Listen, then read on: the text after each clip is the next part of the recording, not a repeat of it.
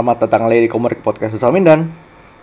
Dan High Priest. Yup, setelah ini kita butuh agak lama buat cooldown buat considering bahas ini, tapi akhirnya cooldownnya kelar. Ah, It has finally come to this. It's finally here. Kita akan bahas film yang cukup menu, ya cukup menuai kontroversi di kalangan eh, penonton film Indonesia, Hmm, yaitu, yeah. Hellboy yep, 2019. gil, Where to begin dan where to where even do begin? even start?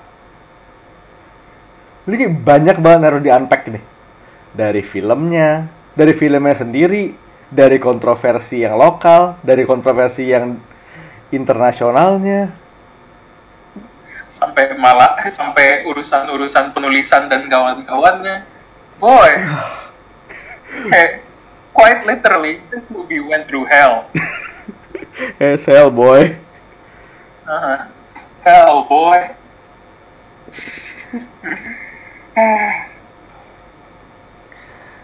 Jadi, Gimana ya? gimana? Aduh.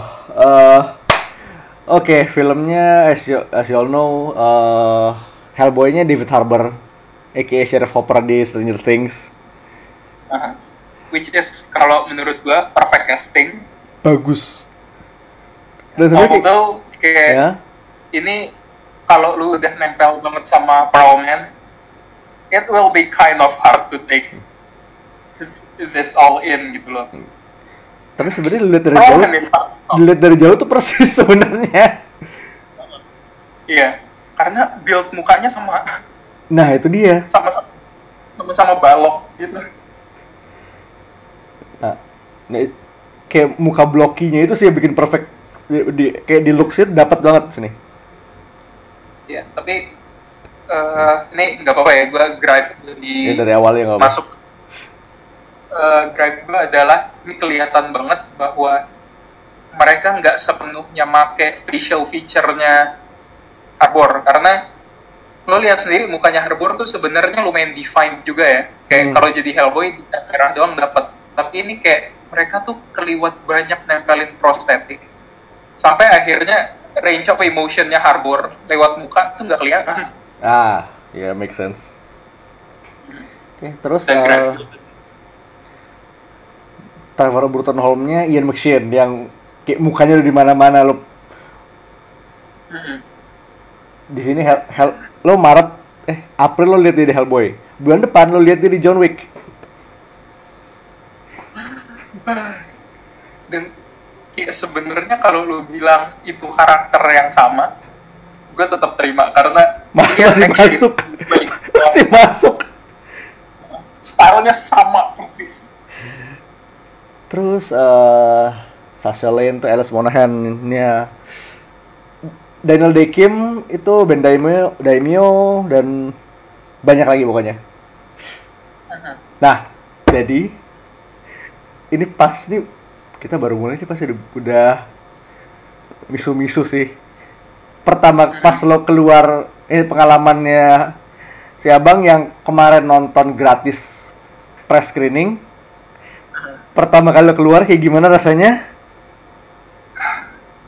gimana ya gue gue tuh separah parahnya film di sensor itu biasanya kayak gue kayak jarang nonton sendiri gitu. Sekalinya di sensor paling gue kayak ngomel ke teman di sebelah gue tuh kayak anjir di sensor tapi adegan ininya bagus sih gini gini gini gue masih bisa nemuin great type-nya.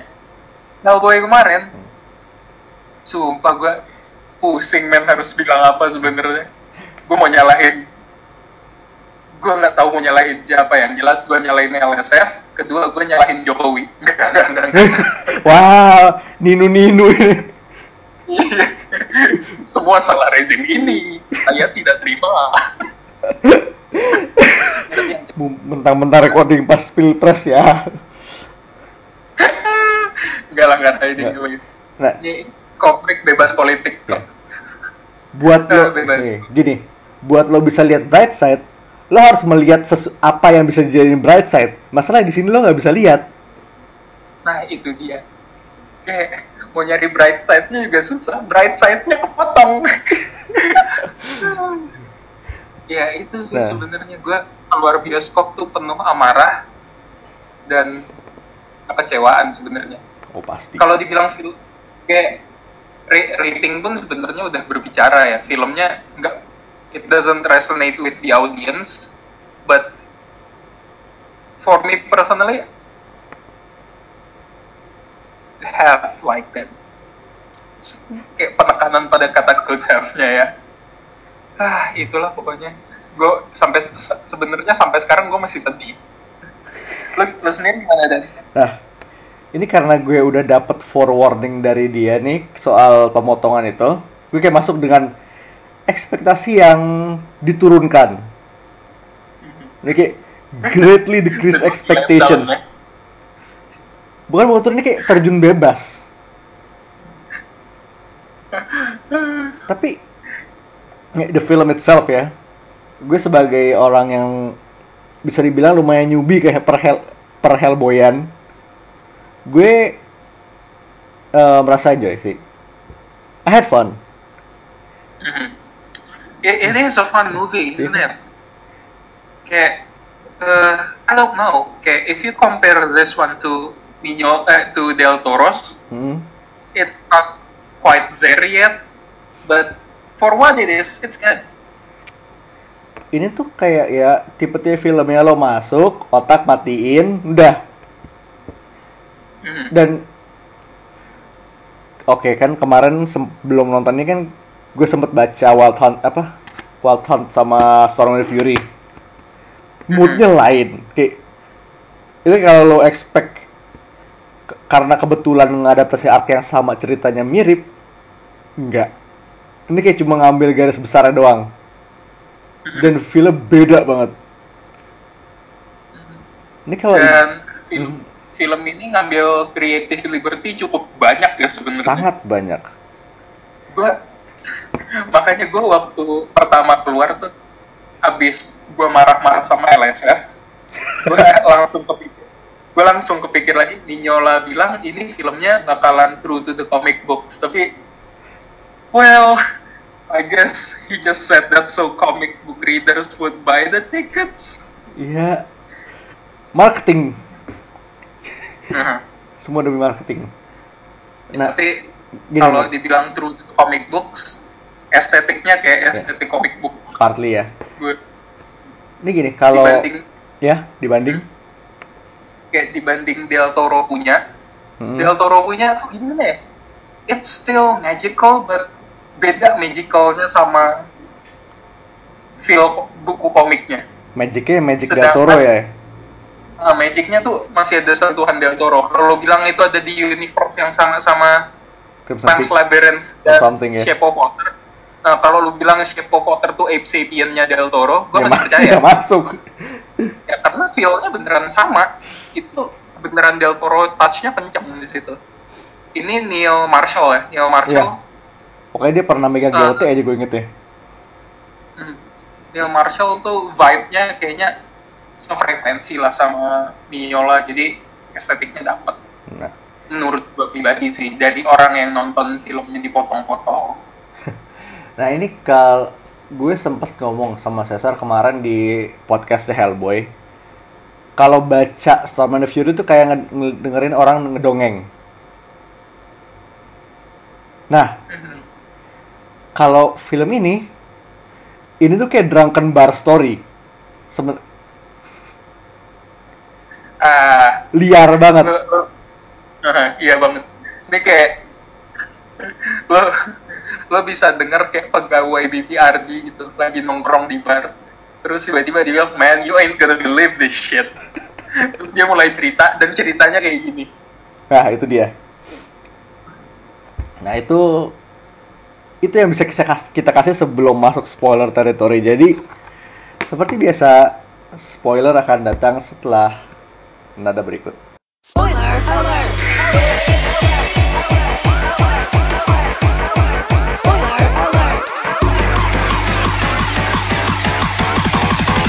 Spoiler alert! ya bro mati it's kayak you cannot have a Spider-Man movie where Uncle Ben lives, and you cannot have anything Hellboy related without a dead broom. Dan ini dia. Tapi biar di sini matinya agak belakang sih. Uh, which is kind of surprising. Karena expect dia mati di awal kan. Uh, kayak literally broom tuh mati di Seat of Destruction kalau di buku. Story pertama. Oke, nggak nyampe 10 halaman masuk, Broom udah mati. Dimakan eh, digigitin kodok. Nyebutnya aja aneh sampai sekarang. Main Rock Mignola. The power of Mignola sih. Nah, kita langsung masuk ke favorite moments. Dan momen saat saat ini momen yang paling stand out sama gue sih, yang bener-bener megang gue pas masuk film tuh Tiwana. Nah, Men, Hellboy ini lucu do, lucu ring udah itu. Nigga say no more. That's all I gotta say. kayak kalau lu follower komrik yang taat ya, lu tahu sendiri seberapa cintanya Dana dengan dunia killer Regular gymnastics. killer murder gymnastics ya. Killer gymnastics. kayak we fucking love wrestling and Rance hits all the right buttons. Sayang, sayangnya, sayangnya, sayang seribu sayang. Money shotnya nggak ada. Uh, Ya, money jadi- shotnya hilang. Nah, jadi itu summarize aja ya. Jadi si Hellboy datang nyari temennya agent BBRD. Ternyata dia jadi luchador. Apakah luchador biasa? Tidak. Dia vampire luchador. itu kan beneran drunken bar sorry banget. Itu satu Oh iya, iya. itu satu frase yang gue nggak expect bakal gue bilang kayak vampire luchador. Ini kayak sama powernya tuh sama kayak kalau lu bilang cyberpunk ninja a tricycle. Nah, itu itu ya powernya sama. Tapi itu terjadi. Dan ini berat, mereka berantem. By the way dengan soundtracknya itu Rocky Like a Hurricane versi Spanish. Boy. It was magical, wasn't it? Nggak tuh hands down scene favorit gue satu film. Nggak bohong. Biarpun money shot, sekali lagi money shotnya kepotong. Gue sampai sekarang nggak tahu apa yang di- dilakukan Hellboy ke si agent itu sampai dia kecoblos di ring post. Tapi gue mau lihat. Udah deh, udah ada HD cam sih kalau mau lihat, tapi HD cam. Eh, eh ini sorry guys, makanya itu scene eh, megang banget. Itu satu. Nih, vampir kecoblos. Nih, bahasa gamblangnya kampret kecoblos ya. Wah, Politik lagi. Kena lagi. Kiri kanan kena. Ya, but, yeah, I, okay. That was a great scene, wasn't it? Iya kan? Ini kayak tipe-tipe arena lucu aja kayak arena lucu underground itu yang bener-bener kayak kumuh ringnya ringnya tuh kanvasnya tuh nggak udah coklat-coklat bekas keringet dan bekas darah segala macem Itu beneran kayak akumulasi keringat, darah, sama daki. Nempel semua di situ. Kalau kalau ada brown streaks-nya dikit, gue nggak kaget. Iya nggak kaget. Itu satu. Eh, dua, dua, pos quite possibly sequence-nya Baba Yaga di rumahnya Baba Yaga. Oh, boy. Bukan John Wick ya? Wait, wait, wait, wait, You stole that one right off, right off my brain. wait, wait. Dua film ada Ian McShane, dua film ada Baba, Ya- Baba Yaganya. Makes you oh, think, doesn't iya, it? Oh, makes you think. Nah, tapi nih itu begitu gue lihat ada rumah berkaki ayam itu kayak oh boy this is gonna be a trip. Gue kayak udah ketahuan fucking Baba Yaga. Dan begitu masuk nggak kalah ajaib. Eh, karena ini satu scene yang lumayan berat pemotongannya. Tapi satu satu eh, dua yang stand out. Satu adalah Baba Yaga crab wall apa jalan kayang Mhm. itu kayak Slavik babushka kayak babushka Voldo gitu. Itu kayak kayak Babushka Voldo kayak gitu ya. Digabung sama Snoke Supreme Leader Snoke. Heeh. babushka Voldo Snook sama si siapa pun lah. Oh Pazuzu. Ah yes. You're not wrong. Satu itu. Pokoknya dia jalan kayang ke arah Hellboy bawa pisau. Nomor dua yang harus jadi sensor tapi ternyata enggak disensor adalah Baba Yaga nyipok. Hellboy basah. Nobody nobody needed that. Ini kayak bayi basah tuh Jesus dia tuh kayak ngejilat tuh kayak kayak, kayak bocah ngejilat lollipop gitu kayak sama belepotan sama hidung-hidung gitu. Uh anjir demi Tuhan gue kayak tuh gue beneran pas nonton tuh dia yang dijilat gue yang lap-lap muka geli gue demi Tuhan. Banget nah itu dua dari gue. Dari lu? Dari gue. Ya sialan semua yang bagus tuh dari colong dan banyak Tapi yang bagus ya, sebenarnya banyak yang itu- bagus tapi banyak yang dipotong. Heeh. pertama tuh gue ya kayak kalau udah disebut dana tadi ya Tijuana tapi kalau gue harus beda eh gue bakal nyebut ya itu sih scene pertama Baba Yaga nongol rumahnya. Tapi itu enggak juga deh eh pertama gue waktu Alice jadi Ghost Puncher. Oh. Itu it deviates from the comic so very much tapi keren. Kayak punching the soul straight out of your dead body. Tell me that's not a badass face dia keluarnya kayak literally tuh dia nonjok iya nonjok arah kayak ah, shit gue lupa. Eh, kayak spirits within gitu Final Fantasy yang entah dah, zaman dahulu kala itu. Tonjok tuh kayak Ah. arwahnya melayang. Persis kayak gitu itu keren banget. Gue Itu- suka sequence itu. itu kayak ju- jurus-jurus komik silat gitu. Ti- tinju pel- pelepas arwah. Uh, itu, Woi. itu kan judulnya tuh. Wait wait. Eh bener tinju penarik sukma. Oh. Keren keren keren keren keren.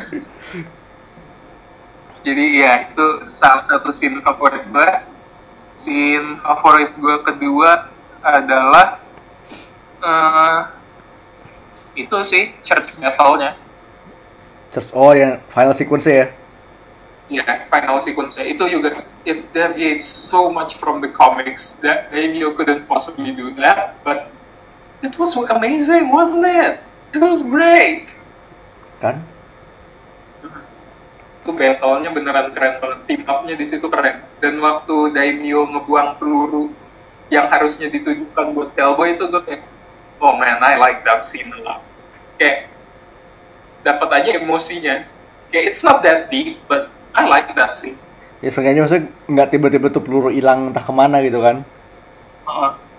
kayak gue kira bakalan disimpan gitu sebenarnya ya gue awalnya ngira itu peluru bakal dipakai buat ngebunuh si Nimue tapi ternyata enggak terus ternyata dibuang jadi gue kayak ya pretty nice diversion I like that hmm.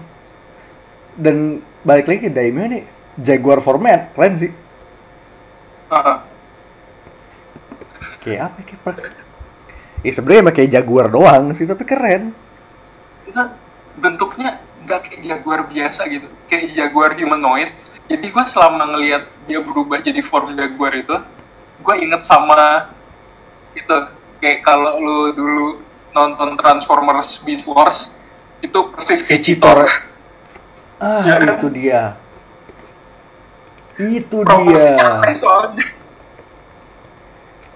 Citor itu dia gue kemarin kayak mikir kayak pernah lihat.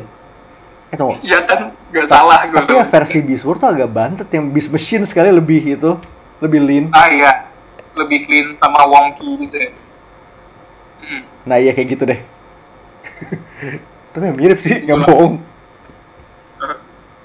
Dua scene favorit gue. Dua ya. Lumayan, dan skinnya bagus. Tapi emang ini secara karakter emang oke-oke sih. Oh, oh, dan, dan lupa. Ini kayak satu scene favorit kita semua ya. Yang Lobster Johnson. Uh, yes. Lobster fucking Johnson. Ini gue kemarin tuh emang udah sempat lihat Thomas Hayden Church itu di cast jadi Lobster Johnson. Tapi gue kayak bukannya time periodnya beda ya? Gimana nongolnya? Ternyata di proper movie-nya dia nongol di flashback pas uh, Hellboy datang ke bumi. Dan itu kayak bener-bener scene-nya pendek, tapi by virtue of being salah satu action scene yang nggak di-cut, itu kayak jadi salah satu best scene-nya juga. Iya, iya banget. Sumpah iya banget. Gue gue sebenarnya kayak menjauhi berita soal cast segala macam karena gue beneran excited buat Hellboy. Jadi kayak gue menjauhi semua beritanya. Jadi gue kayak pleasantly surprised waktu dengar bahwa ada Lobster Johnson dan gue ngeliat sendiri. Boy, Man, love it. Fear the Claw, itu kayak kayak nyalain itu apa? Yang di mobil itu lah yang lo korek di mobil. Ya, kayak nyalain rokok di mobil gitu. Nggak tahu itu itu cheesy banget tapi Ah. di- situ charmnya. Ah, ini yang gue suka. Film Hellboy yang ini super campy. It's fun. It's Kayak- campy shit dan kayak gak sabodo amat gitu loh. Kayak emang mau have fun doang. Ini andaikan kita ada sleepover komik gitu, ini film wajib dimainin. Playlist siapa lagi selain itu? Gasup kan? Gasup, Rafathar. So, Avatar Steel, ini Howard. Nah tapi ini kayak ini oke ini for the record ini ini bukan selevel sama mereka ya. Ini masih di atas Ini- dikit. buat fun night aja. Iya. Ya kalau mau lu masukin sama yang dumb fun itu mungkin bisa masuk apa ya? No, Deadpool tuh bukan dumb fun doang, itu lebih Ah, Makanya ini kayak ini beda sendiri nggak sih? iya. Itu kayak layan aja. Dan Ini ini berhubung masih ngomongin Lobster Johnson, gue pengen bilang sacrifice yang harus dibuat untuk ngebuat Lobster Johnson kelihatan keren adalah Rasputinnya di sini kelihatan super culun. dijoberin. Iya, ini sih Rap- Rap- Rasputin enggak banget. Biarpun gue akui, gue ngakak, gue ngakak banget pas dia pas dia ngomong suka bliat. Banget. Suka lihat. Itu kayak lagi main- dengan orang main CS. Just another day in Slavland. Slav banget. Terus waktu palanya ditepuk sama Lobster Johnson jeritnya jelek banget. Oh my god. Gak apa deh itu kayak dikorbankan demi lobster yang sebagus itu. But you know what? I don't mind. Iya. Sebenarnya kayak maksudnya dengan dari scene itu aja sendiri gue pengen lihat sengesat entah extended sequence atau satu kayak short film sendiri lobster. Ya, kayak indie-ish adventures aja kayak pulp vigilante adventures gitu. Uh-huh. Yes, that would be great. Ini sebenarnya lobster tuh kayak di luar komik kayak belum pernah dieksplor kan? Uh-uh. Sayang banget. Lobster padahal konsepnya keren banget deh. Kayak he, he's a hero everybody wants to be. dan sebenarnya ini kayak konsep yang sebenarnya kalau lu pisahkan dari Hellboy ya nggak ya nggak apa-apa karena ini kayak bisa appealing ke action movie guys gitu loh. Coba premisnya apa? Dia vigilante. 30s, 40s vigilante yang kerjaannya nge-brand orang pakai cakar lobster. Sebenarnya off off brand the Phantom tapi emang that's the point. Nah, kalau sampai Lobster Johnson difilmin ya, gue berharap sutradaranya Rodriguez Hmm, yes. biar feel-nya pulp gitu. Ala-ala Sin City. Kalau Rizky Sin City bisa keren, apa itu? Kan keren banget kalau digituin. Dan masih di topik Lobster Johnson, post credits pertama adalah wait mid credits ya actually adalah Hellboy lagi mabok-mabok di makamnya Broom. Mhm. Didatengin lah hantunya Lobster Johnson. Tuh awalnya gue kaget banget sumpah. Gue kayak ngeliat anjir lobsternya masih hidup. Ya kayak 70 tahun loh. 70 tahun tapi bentuknya bagus gitu. Taunya dia ngelewatin gitu aja. Eh, pas dia pergi tuh dia ngelewatin batu ngelewatin makam terus kayak tembus. Oh, oke, make sense. Dan nggak bohong di situ Hellboy-nya si Hellboy nge-fanboy itu lucu banget.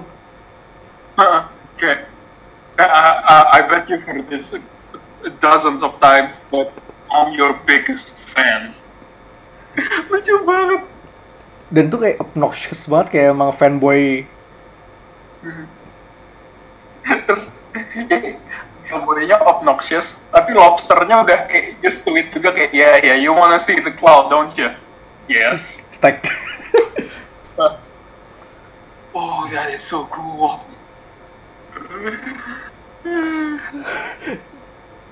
itu kayak lo lihat bocah lima tahun ketemu Captain Amerika, ketemu ketemu Chris Evans. Mhm. Persis kayak gitu. adorable banget. Nah, ini kayak mungkin, mungkin sebenarnya nge-set up something ya. Gue pengen banget kalau misalnya kayak dengan catatan mung- jadi sequel. Kalau jadi, mungkin banget bisa ada lobster. Mhm. And speaking of sequels, mereka udah nge-set up sequel dengan mudah di sini. Karena di akhir, Uh, pas si uh, what's name? Hellboy, Alice sama Daimyo udah jadi satu tim mereka menyelamatkan sebuah seekor seorang ya se- something Tunggu, dan ya itu juga sebenarnya bukan penyelamatan kan itu kayak mereka ngegerebek out aja. Iya. Kayak ngegerebek ngerebek out terus bonusnya nemu Denny manusia ikan. Nemu bintang utamanya of Water iya. Tapi gue kayak udah beneran expect banget itu kayak ini fasilitas kayak gini paling nemu tabung terus tulisannya Ethio Sapien. Beneran. Bener itu kayak udah kebaca banget tapi kayak doesn't make it any less good gitu loh. Nah, ini kalau misalnya jadi beneran jadi sequel nih ya, Doug Jones udah. Siapa lagi bisa ga- Ini gue mikir yang gantiin tuh itu. Javier Botet. Iya, Javier Botet kena banget. Ini kayak udah udah nggak ada pilihan lain. Mm-mm. Kalau enggak, dan Hmm? Andy Serkis. Hmm. Wait. Mundur lagi. Andy Serkis jadi Roger. Hah? Roger Roger Andy Serkis. Oh yeah, that would have been perfect. Okay, that that that's way better. Sih? Lebih nyambung kan? Bayangin tuh. Menarik banget kali ya. Dan ngomong-ngomong sequel hook di di di di di di di, di post credits ya Mhm. yang kabarnya lo baru lo walk out karena udah kesel ya Mhm. ya sebenarnya gue juga kayak udah orang terakhir di bioskop sih intinya sih Gue walk out, padahal kayak orang-orang masuk lagi, gue kayak udah gue nggak rela lagi masuk. intinya Baba Yaga nongol lagi Mhm. dan dia menjanjikan seorang buat oh ya s- Jadi selama film tuh si Hellboy tuh ngejanjiin satu matanya ke Baba Yaga demi lokasinya si Nimue. Nah, intinya Hellboy kabur tanpa ngebayar mata itu. Jadi si siapa Baba Yaga tuh nemuin satu orang buat nge ya pokoknya dia buat ngejar Hellboy lah. Dengan janji kalau lo berhasil, gue bakal bikin lo bisa mati. Biasanya gitu. Dan itu kita percaya itu Rasputin ya sebenarnya. Ya kayak ya at first thought itu Rasputin. Nah, terus begitu kemarin kita sempat ngobrol sama Roal, pintunya terbuka lebar. Hmm. Ternyata itu possibly satu lagi karakter di Hellboy Universe namanya Koshei the Deathless. itu namanya keren banget biasanya.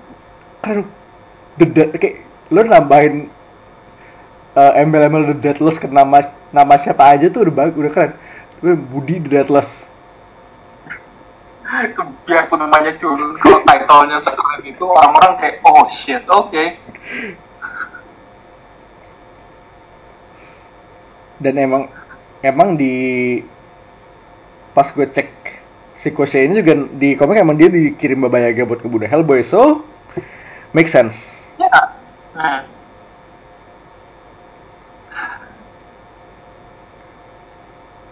dan dari desainnya keren banget sih mhm.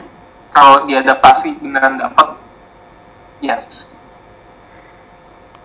jadi potensinya banyak jadi ini, Ini gue bener, Hmm. apa dan?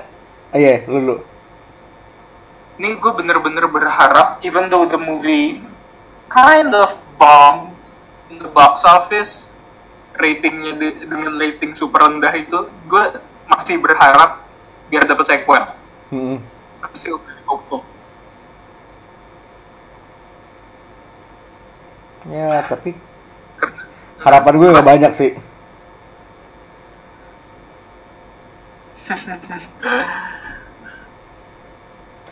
karena gitu deh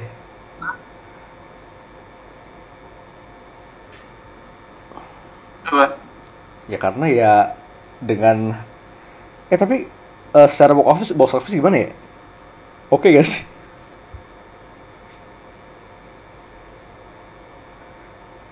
tunggu kayak gue harus cek box office earningsnya dulu. Soalnya karena secara rating itu terus 13 million. Oke, ternyata secara duit juga nggak terlalu bagus. Jadi kita lihat aja ntar si sequel.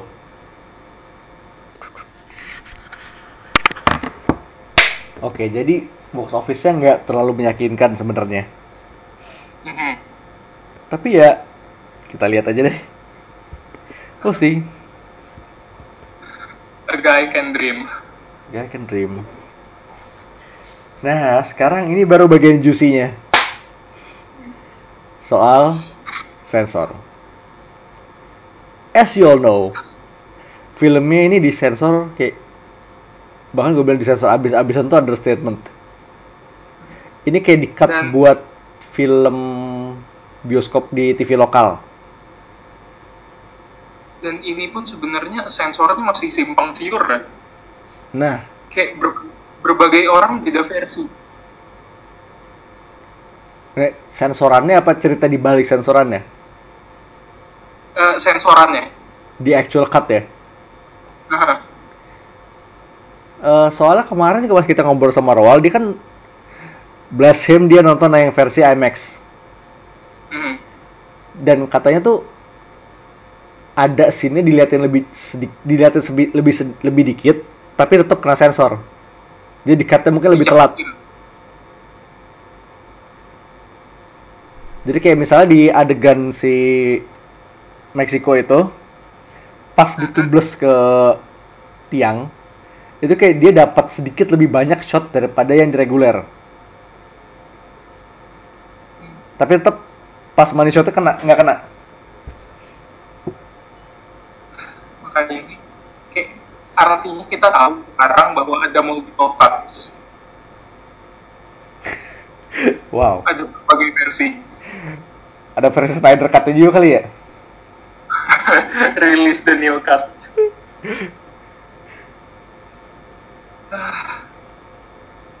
tapi ya what's there to say about the censors gue gue udah nulis esai panjang lebar bisa dibaca di mojok Yep.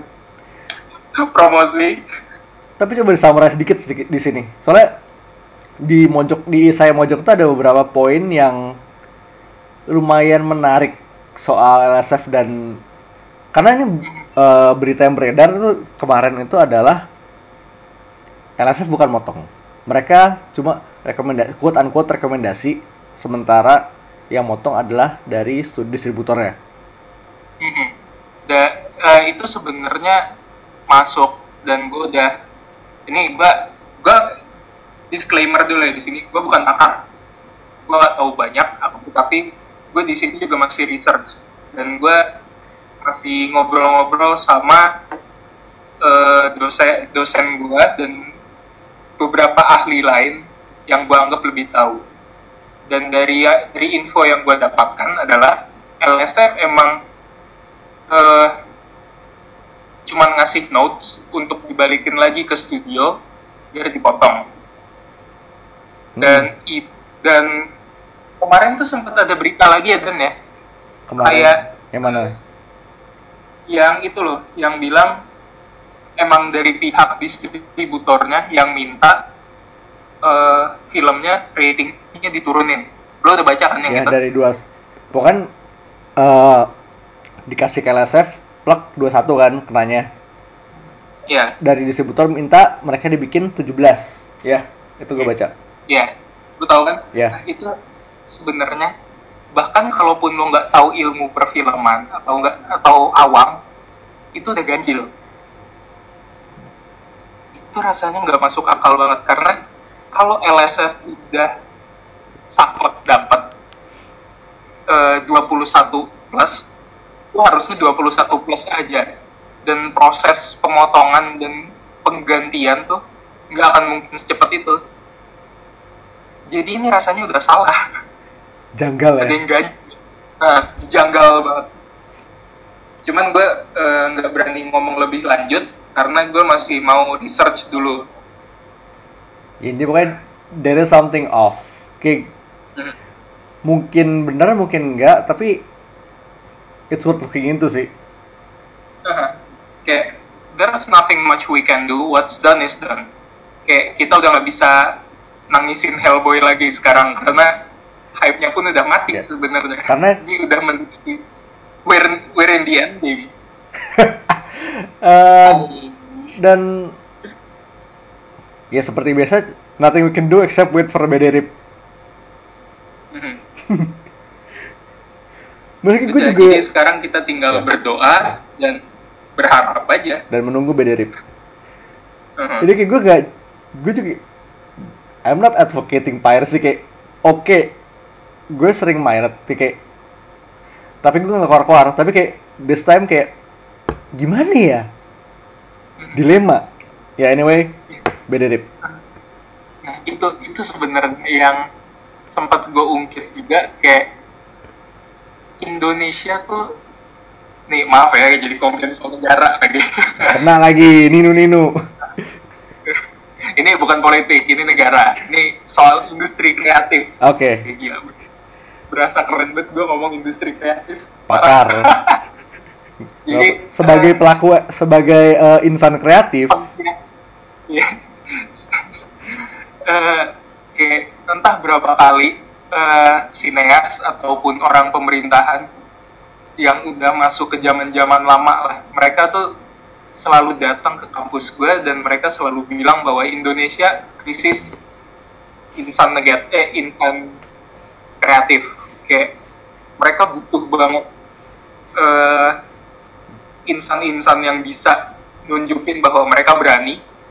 Kayak they're willing to take chances and they're willing to step forward akan tetapi lembaga macam LSF ini eh mereka membatasi kreativitas yang diberikan tersebut.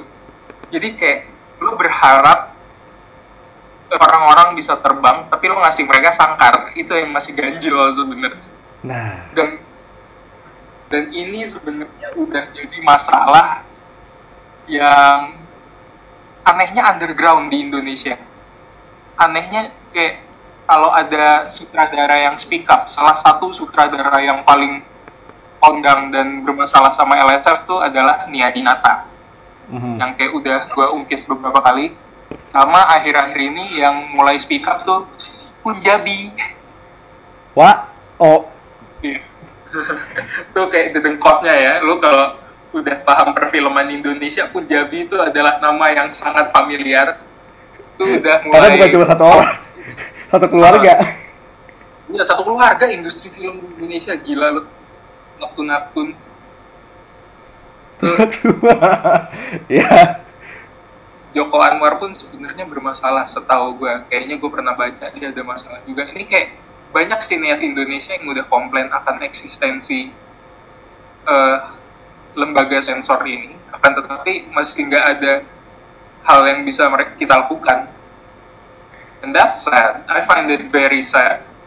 Here's hoping we can somehow change them karena LSF sendiri itu konsep yang sudah tua dan prosesnya tuh nggak masuk akal untuk abad 21 ini di mana industri kreatif tuh bener-bener berusaha di-push ke depan. Tapi ini ya ini bener-bener di- jadi ada yang di holding back nih. ah, ini kayak jadi pengganjal gitu loh. Kayak lu lu disuruh naik Ferrari tapi di sebelah lu dikasih orang yang selalu narik rem tangan Nah, itu dia. so weird tapi gua nggak akan delving lewat banyak di sini karena ini podcast membahas komik Yap. bukan masa depan kreatif Indonesia kalau mau ngebahas itu lain lagi nanti ya Topik di lain waktu di lain tempat. Itu masalah nomor satu. Mhm. Nomor dua adalah masalah creator credits. nah ini juga nggak kalah simpang siur ya nggak kalah ribetnya juga.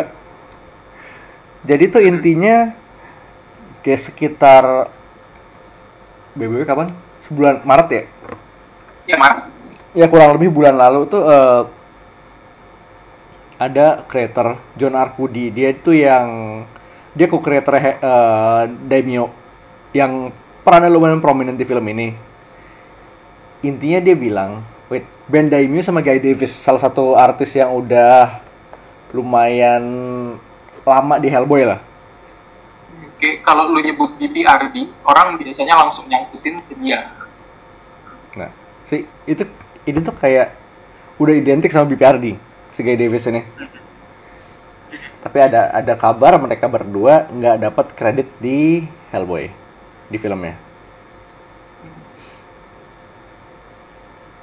Oh sorry, Eh, tweetnya Arkudi itu udah nge-tweet soal kredit ini dari Desember tahun lalu.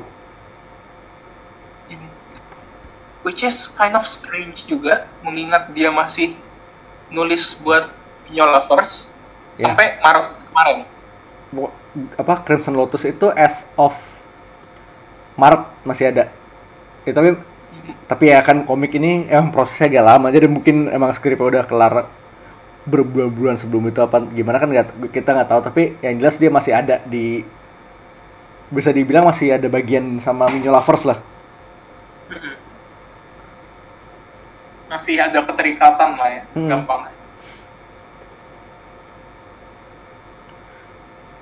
dan ini juga kita juga kurang tahu nih ya dia masalahnya apakah dia masalah sama uh, sama Dark Horse apakah masalah sama Minyo lagi? Ini be- belum jelas.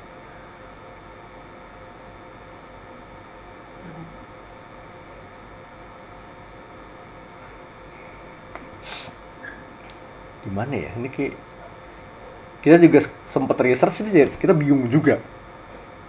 Mhm. Aneh. Tapi gimana ya, ini bener-bener kita nggak tahu akar permasalahannya pun sebenarnya masih membingungkan. Mm-mm. Tapi kayak eh ini salah satu company yang lumayan bagus soal kreatif kreatif itu Marvel sih. biasa kalau lu lihat kreditnya mereka itu sengaja ada satu blok sendiri yang pakai buat special thanks to pokoknya co-creatornya si karakter tersebut dan banyak juga sering ditulis eh, creators yang ngerjain arc-arc yang diangkat atau inspired yang tadi inspired film itu sementara kalau Eh, di Ya, hmm? sementara sidebar dikit, Iya. kayak salah satu kredit terbaik Marvel di medium film tuh menurut gua adalah Into the Spider-Verse kemarin. Nah. Itu bener-bener dampaknya positif banget buat comic creator. itu kayak orang-orang yang namanya kayak orang-orang di luar fans komik yang nggak tahu nama Bendis nggak tahu Pikeli nggak tahu eh siapa namanya? Latour Rodriguez tuh mereka tahu sekarang. Rico Renzi itu bener-bener kayak wah naik Jadi daun sekarang- banget dia. Jadi seleb. Kayak gue seneng banget karena kayak sidebar lagi ya. Rico Renzi is one of the nicest people in the industry. I like that man. Fun. Oke, lanjut Tapi lagi. kreditnya rajin lah pokoknya hampir semua semua orang yang perlu dikredit dikredit Mhm.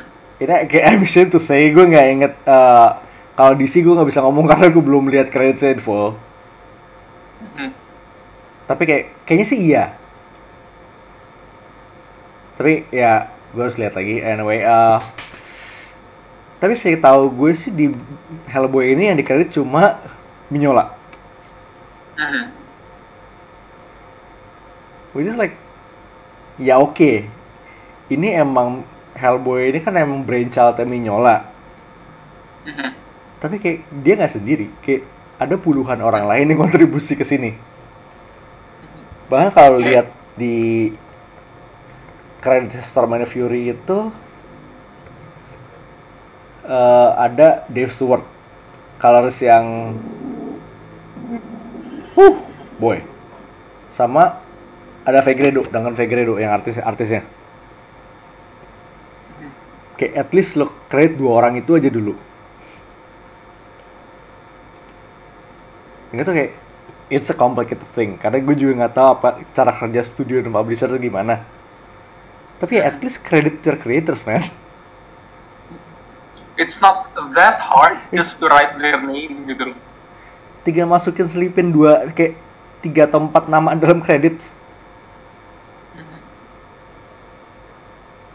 It's as easy as that, but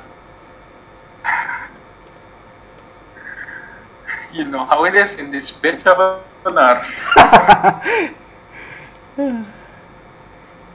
tapi ya eh, John Arcudi ini sayang karena dia kayak writer keren juga sih.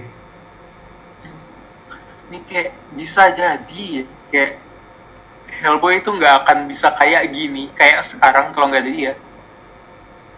nah maksudnya list credits di BPRD itu kayak udah panjang banget Eh, BPRD terus dia dia megang bukunya Lobster juga dan kayak di luar itu dia juga punya banyak buku keren sih ini kayak salah satu favorit gue tuh Rumble Uh. Oh, gue belum. hmm Rumble Rumble itu dia tuh kayak Scarecrow God Warrior God eh, Scarecrow Warrior God ngelawan monster That sounds fun, fun as hell. Nggak, ini gue ambil dari uh, listing image-nya, listingnya di Image Comics. It's Louis C.K. meets Robert E. Howard in a David Fincher universe. Holy fuck! Definitely going to look that up. Holy shit! Why is that not not on my radar? God damn! Dan by the way, yang artisnya itu James Harren.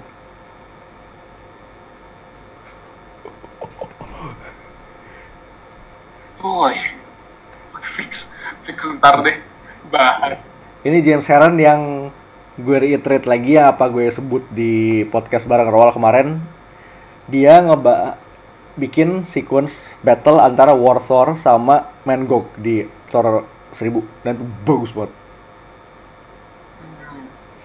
Kelebahan bener parah. Calon dalam bahan banget sih.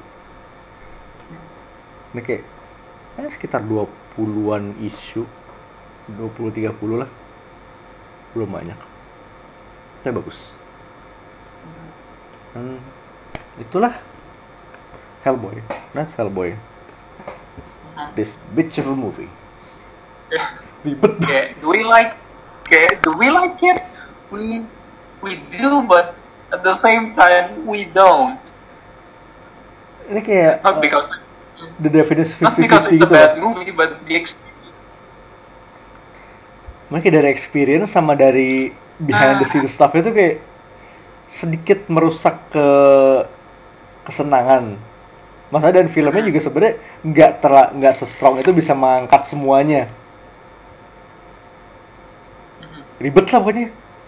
Ini kayak the, the keyword is ribet. ah yeah it's very complicated. Tapi ya on to bigger and brighter things, eh, Avengers Week resmi akan dimulai hari Senin. As a akhirnya ini kayak Infinity War kemarin kita bakal punya dua komik Avengers yang must read plus spoiler castnya Endgame obviously we'll just see how it goes. Yep. dan first on the list kita buka aja di sini adalah ini spiritual quote unquote sequel ini No Surrender No Road Home yang at the time of this recording gue baru banget baca, selesai baca dan bagus banget.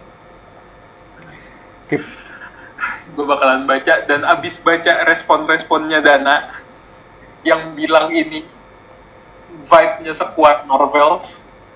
I'm super excited to find out. nah dan itulah podcast kali ini.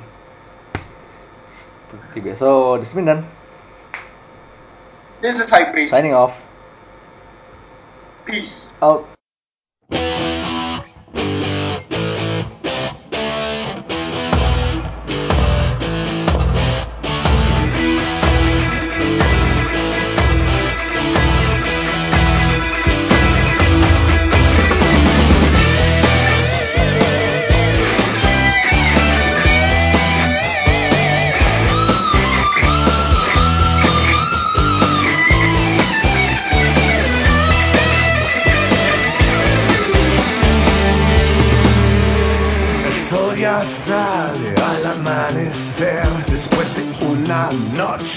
Bula y placer.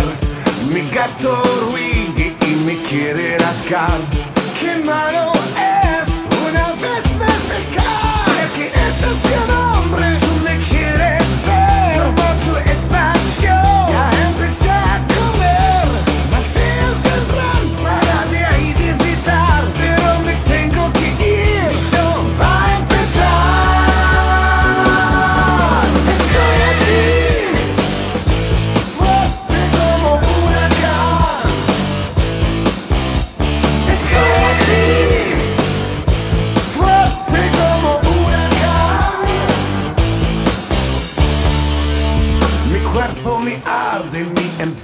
Tengo tantísimas ganas de contigo estar. Es tanto el deseo que me quiere extinguir. Lo único que quiero es conseguir vivir. La noche me llama y ya me